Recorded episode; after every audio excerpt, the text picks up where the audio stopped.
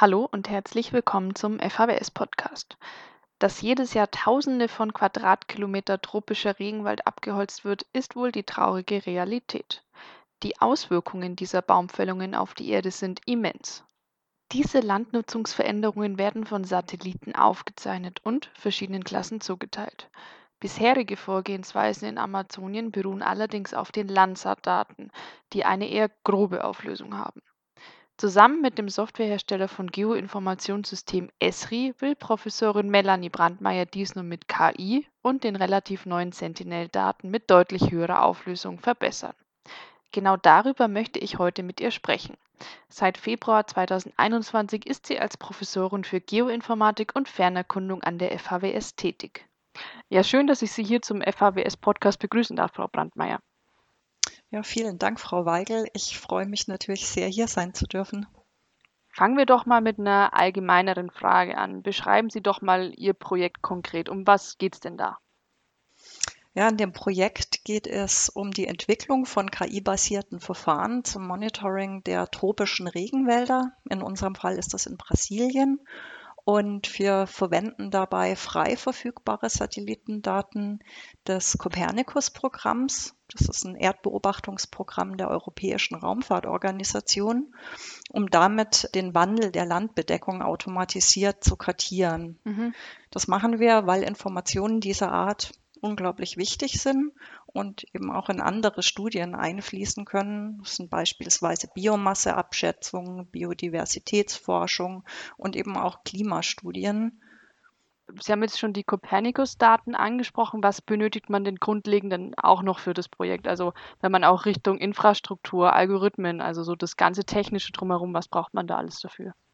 Mhm. Also aus der Hardware-Perspektive ist äh, KI oder Deep Learning vor allem ein Cloud-Problem, sage ich jetzt mal. Das sind sehr rechenintensive Verfahren, die auf der grafischen Prozessierungseinheit der GPU arbeiten. Mhm. Und ja, da könnte man natürlich selber eine Serverinfrastruktur aufbauen. Wir beantragen auch gerade einen kleinen KI-Server. Aber je mehr Datenmengen man hat, und das ist wichtig für diese Algorithmen, dass die an sehr vielen Daten lernen können, desto mehr GPUs braucht man, desto mehr Speicherplatz, der auch schnell sein muss. Also es ist momentan schon noch eine Herausforderung, auch in der praktischen Anwendung, wenn man sich jetzt überlegt, dass zum Beispiel Behörden das mehr einsetzen wollen. Das ist noch relativ teuer. Wieso setzen Sie hier jetzt konkret auf KI? Also welchen Vorteil hat auch hier das maschinelle Lernen? Ja, es ist so, dass in der Fernerkundung gibt es natürlich KI im größeren Sinne schon deutlich länger. Es hieß damals eben maschinelles Lernen und da wird auch schon viel geforscht. Das Problem ist, dass wir zum Beispiel bei den Sentinel-2-Daten, das sind Multispektraldaten, die im Idealfall alle fünf Tage aufgenommen werden von einem Punkt auf der Erde, ähm, natürlich variabel sind in den Spektraleigenschaften. Das heißt, es ist abhängig davon, wie ist das Wetter gerade, kann auch mal vom Sensor her ein bisschen anders sein. Mhm. Und entsprechend ist die Transferleistung sehr schwierig. Also ich trainiere zum Beispiel nehmen wir mal einen Random Forest Algorithmus, die sind sehr beliebt an einer Szene, dann ist es sehr schwierig, den auf die nächste zu übertragen, wenn die Spektraleigenschaften etwas anders sind. Und wenn man da jetzt globales oder sehr großflächiges Monitoring machen kann, haben diese Deep Learning Algorithmen den Vorteil, dass die an unglaublich großen Datenmengen trainieren können und entsprechend besser generalisieren. Das ist das Fachwort dafür, dass die Daten dann eben auch auf andere Szenen, auf neue Daten sehr gut angewendet werden können. Und das ist eben der Vorteil für großflächige Erdbeobachtungen. Und welchen Algorithmus verwenden Sie dann konkret?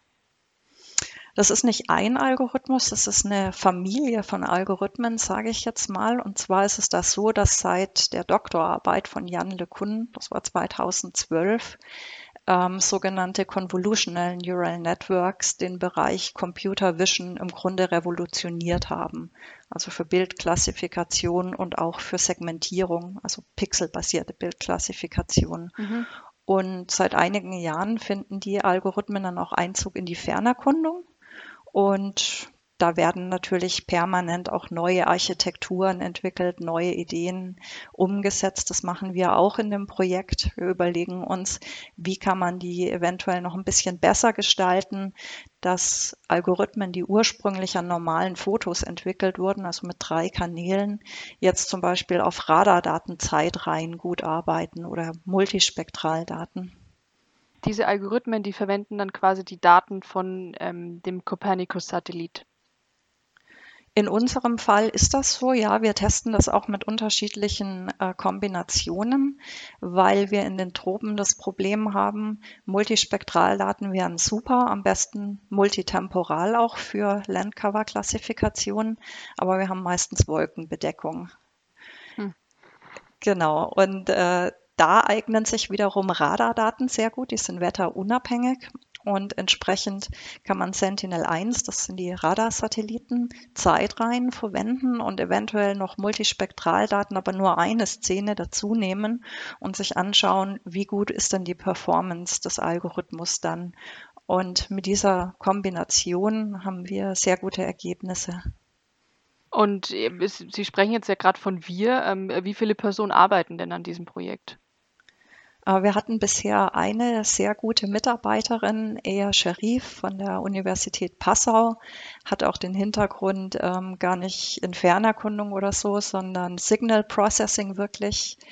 Und sie hat da unglaublich viel Arbeit reingesteckt, äh, da mit mir zusammen die äh, Algorithmen neu zu entwickeln und zu testen. Ihre Rolle bei dem Projekt ist dann konkret, dass Sie sich um die Algorithmen kümmern oder wie muss man sich das vorstellen? Was machen Sie da? Meine Rolle ist letztlich, ich habe das Projekt konzipiert und ich leite es auch wissenschaftlich. Grundlegend ist das Projekt allerdings bei der Firma Esri zu verorten, oder? Genau, das Projekt entstand vor circa eineinhalb Jahren und kam letztlich dazu, ich, äh, meine Aufgabe ist eben in dem KI-Bereich zu forschen und ähm, ich habe mir überlegt, Umwelt interessiert mich sehr. Also alle Umweltfragestellungen finde ich super spannend. Aber das Problem bei den KI-Algorithmen ist eben, dass wir nicht nur die Satellitendaten brauchen, sondern auch die Daten, Ground Truth Daten heißt das in der Fernerkundung, also die Label, was ist eigentlich am Boden, weil das sind überwachte Lernverfahren und entsprechend muss der Algorithmus natürlich wissen, das Pixel ist jetzt tropischer Regenwald oder Stadt oder was auch immer. Und da habe ich dann ein bisschen gesucht, was es da gibt und bin auf ein Paper, also eine wissenschaftliche Publikation über das Map Biomas Projekt äh, gestolpert, fand das unglaublich spannend, habe äh, Kontakt aufgenommen, ist in Brasilien angesiedelt und äh, ja, da erfahren, dass die Label aus diesem Projekt frei verfügbar sind und so war das Projekt dann auch geboren. Ähm, und was denken Sie, wie lange es dann dauern wird, bis Sie dann auch wirklich konkret Ergebnisse vorweisen können? Äh, wir haben schon erste Ergebnisse. Wir sind gerade dabei, ein Paper auch zu schreiben. Aber ich hoffe natürlich, dass das Projekt trotzdem weitergeht. Wieso ist denn, also Sie sprechen gerade an, dass Umwelt und so, dass es so ja Ihr Themenfeld ist. Wieso ist denn die ja, Landnutzungsveränderung in den Amazonien dann auch so ein wichtiges Thema, das man eigentlich erforschen muss? Mhm. Ja, das liegt daran, dass Daten über die Veränderungen der Landnutzung unglaublich wichtig sind, weil sie in andere Studien eingehen können. Das sind Klimamodellierungen, Biodiversitätsmodellierungen und eben auch das große Themenfeld Klima. Also für Klimamodelle brauchen wir ja auch sehr, sehr viele Daten und Parameter. Und dazu sind Landnutzungsdaten oder die Veränderung von Landnutzung natürlich sehr wichtige Daten. Das ist die wissenschaftliche Seite. Mhm. Und die andere Seite ist natürlich, dass dieses kontinuierliche Monitoring auch wichtig ist für politische Entscheidungsträger. Ne? Die Erfassung, wenn man jetzt sieht, ich glaube 2019 wurden 10.000 Quadratkilometer abgeholzt im Amazonas nochmal. Und diese Zahlen muss man natürlich im Auge behalten und sich überlegen, wie das so weitergehen kann. Ja, das stimmt allerdings. Es ist ja schon brisant, wenn so viel Regenwald auch abgeholzt wird auf der Erde. Wie sieht es denn dann aktuell aus? Was könnte denn gerade vorliegen von Ergebnissen? Sieht man dann schon so eine Veränderung oder was zeichnet sich ab? Also bei uns ging es erstmal darum, an einem Jahr, das waren die Daten von 2018, diese Algorithmen zu testen und zu entwickeln der nächste Schritt im Projekt, wenn es weitergeht, wäre dann, das über mehrere Jahre zu machen. Weiß man dann schon, äh, wie die Zeitspanne dann sein wird? Also wie viele Jahre Sie an Daten benötigen, dass man da auch wirklich ähm, was vorhersehen kann oder was berechnen kann? Das müssen gar nicht unbedingt mehrere Jahre sein. Das muss nur ähm, genug Fläche sein, in der alle Landnutzungsklassen auch repräsentativ vertreten sind. Ah, und was sind dann so speziellere Klassen? Also können Sie da mal kurz darauf eingehen, was so Landnutzungsveränderungsklassen sind? Mhm. Ja, momentan sind es ein bisschen viele da tatsächlich. Da gibt es zum Beispiel auch Klassen, die kaum vertreten sind, wie Aquakulturen, wo man sich dann überlegen muss, ob man die rausnimmt besser. Mhm. Aber die klassischen ist natürlich der Regenwald, die Savanne, dann verschiedene Anbaugebiete. Also es gibt teilweise ganzjährige Felder oder Felder, die eben je nach Jahreshälfte bewirtschaftet werden, Weideflächen, urbane Landnutzung, also sehr viele Klassen einzelne. Und da sich einige Klassen auch sehr stark ähneln, zum Beispiel verschiedene Anbaugebiete, ähm, ist das noch ein bisschen tricky, das auch auseinanderzuhalten mit diesen Algorithmen. Das ist dann quasi auch so ein, so ein Problem, das Sie aktuell noch bei dem Projekt sehen, oder? Ja, es sind mehrere Probleme oder Challenges, würde ich jetzt mal sagen, die wir da noch haben. Das eine ist, dass diese Label aus dem Map Biomas Projekt, die sind selbst auch aus Satellitendaten abgeleitet, also Satellitendaten und sehr viel Geländevalidierung natürlich. Aber das bedeutet, dass die Label auch nicht korrekt sind. Das heißt, unsere Hypothese ist, dass diese Algorithmen trotzdem sehr gut lernen können, weil mehrheitlich die Label stimmen und dann eventuell die Prediction, also die Vorhersage, eventuell sogar genauer sein kann als die Bodendaten. Und wir sehen das auch an manchen Stellen. Äh, Sie vergleichen dann quasi schon auch aktuell Ihre Satellitendaten mit den Bodendaten, um zu vergleichen, wie das übereinstimmt.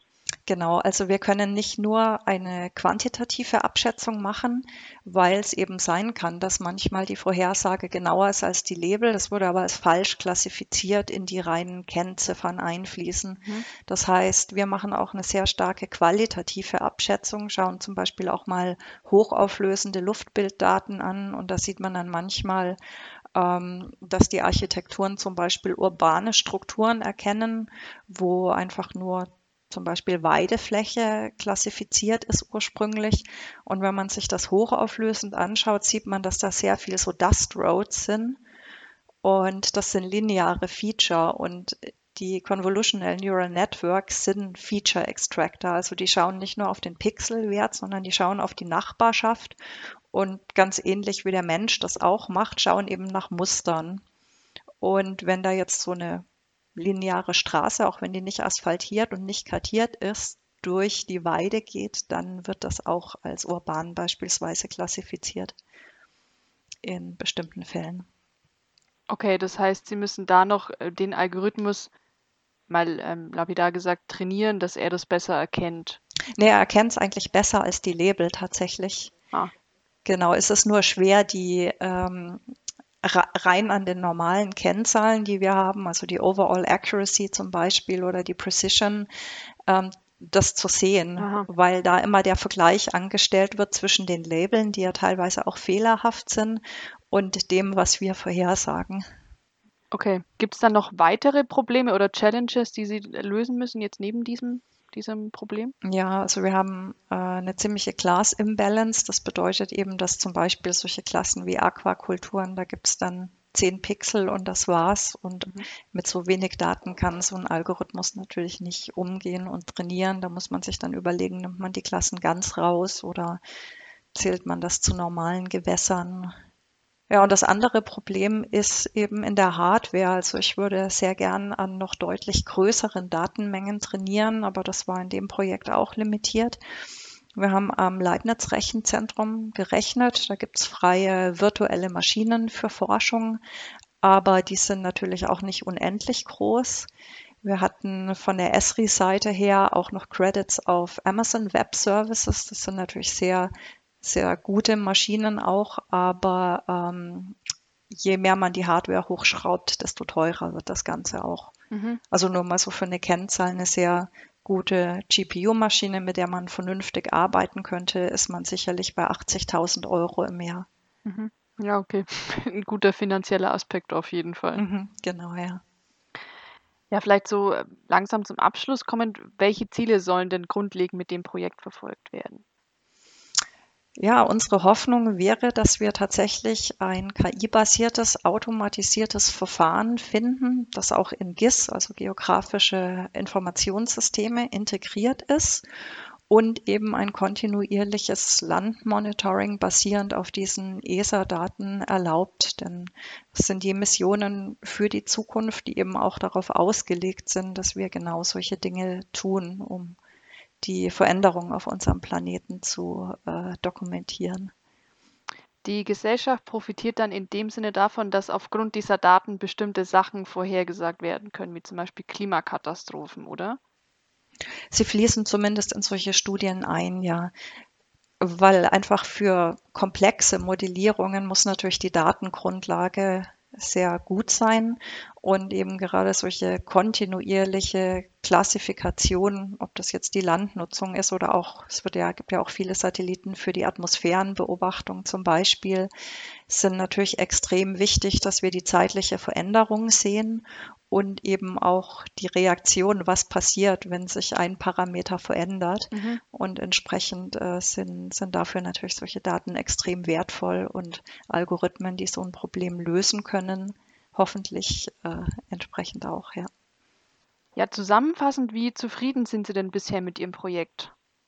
Ich bin sehr zufrieden mit dem Projekt. Äh, kann natürlich gern größer werden mit mehr Daten, aber äh, ich finde es unglaublich spannend, habe auch noch sehr, sehr viele Fragen, die man da beantworten könnte. Wir haben jetzt einen Doktoranden auch beantragt äh, über die Hightech-Agenda in Bayern. Ich hoffe, dass es dann damit noch weitergeht. Ja, schön, das hört sich doch super an. Dann sage ich auf jeden Fall vielen Dank für das nette Gespräch. Ja, vielen Dank Ihnen. Damit sage ich Tschüss und bis zum nächsten Mal beim FHWS Podcast.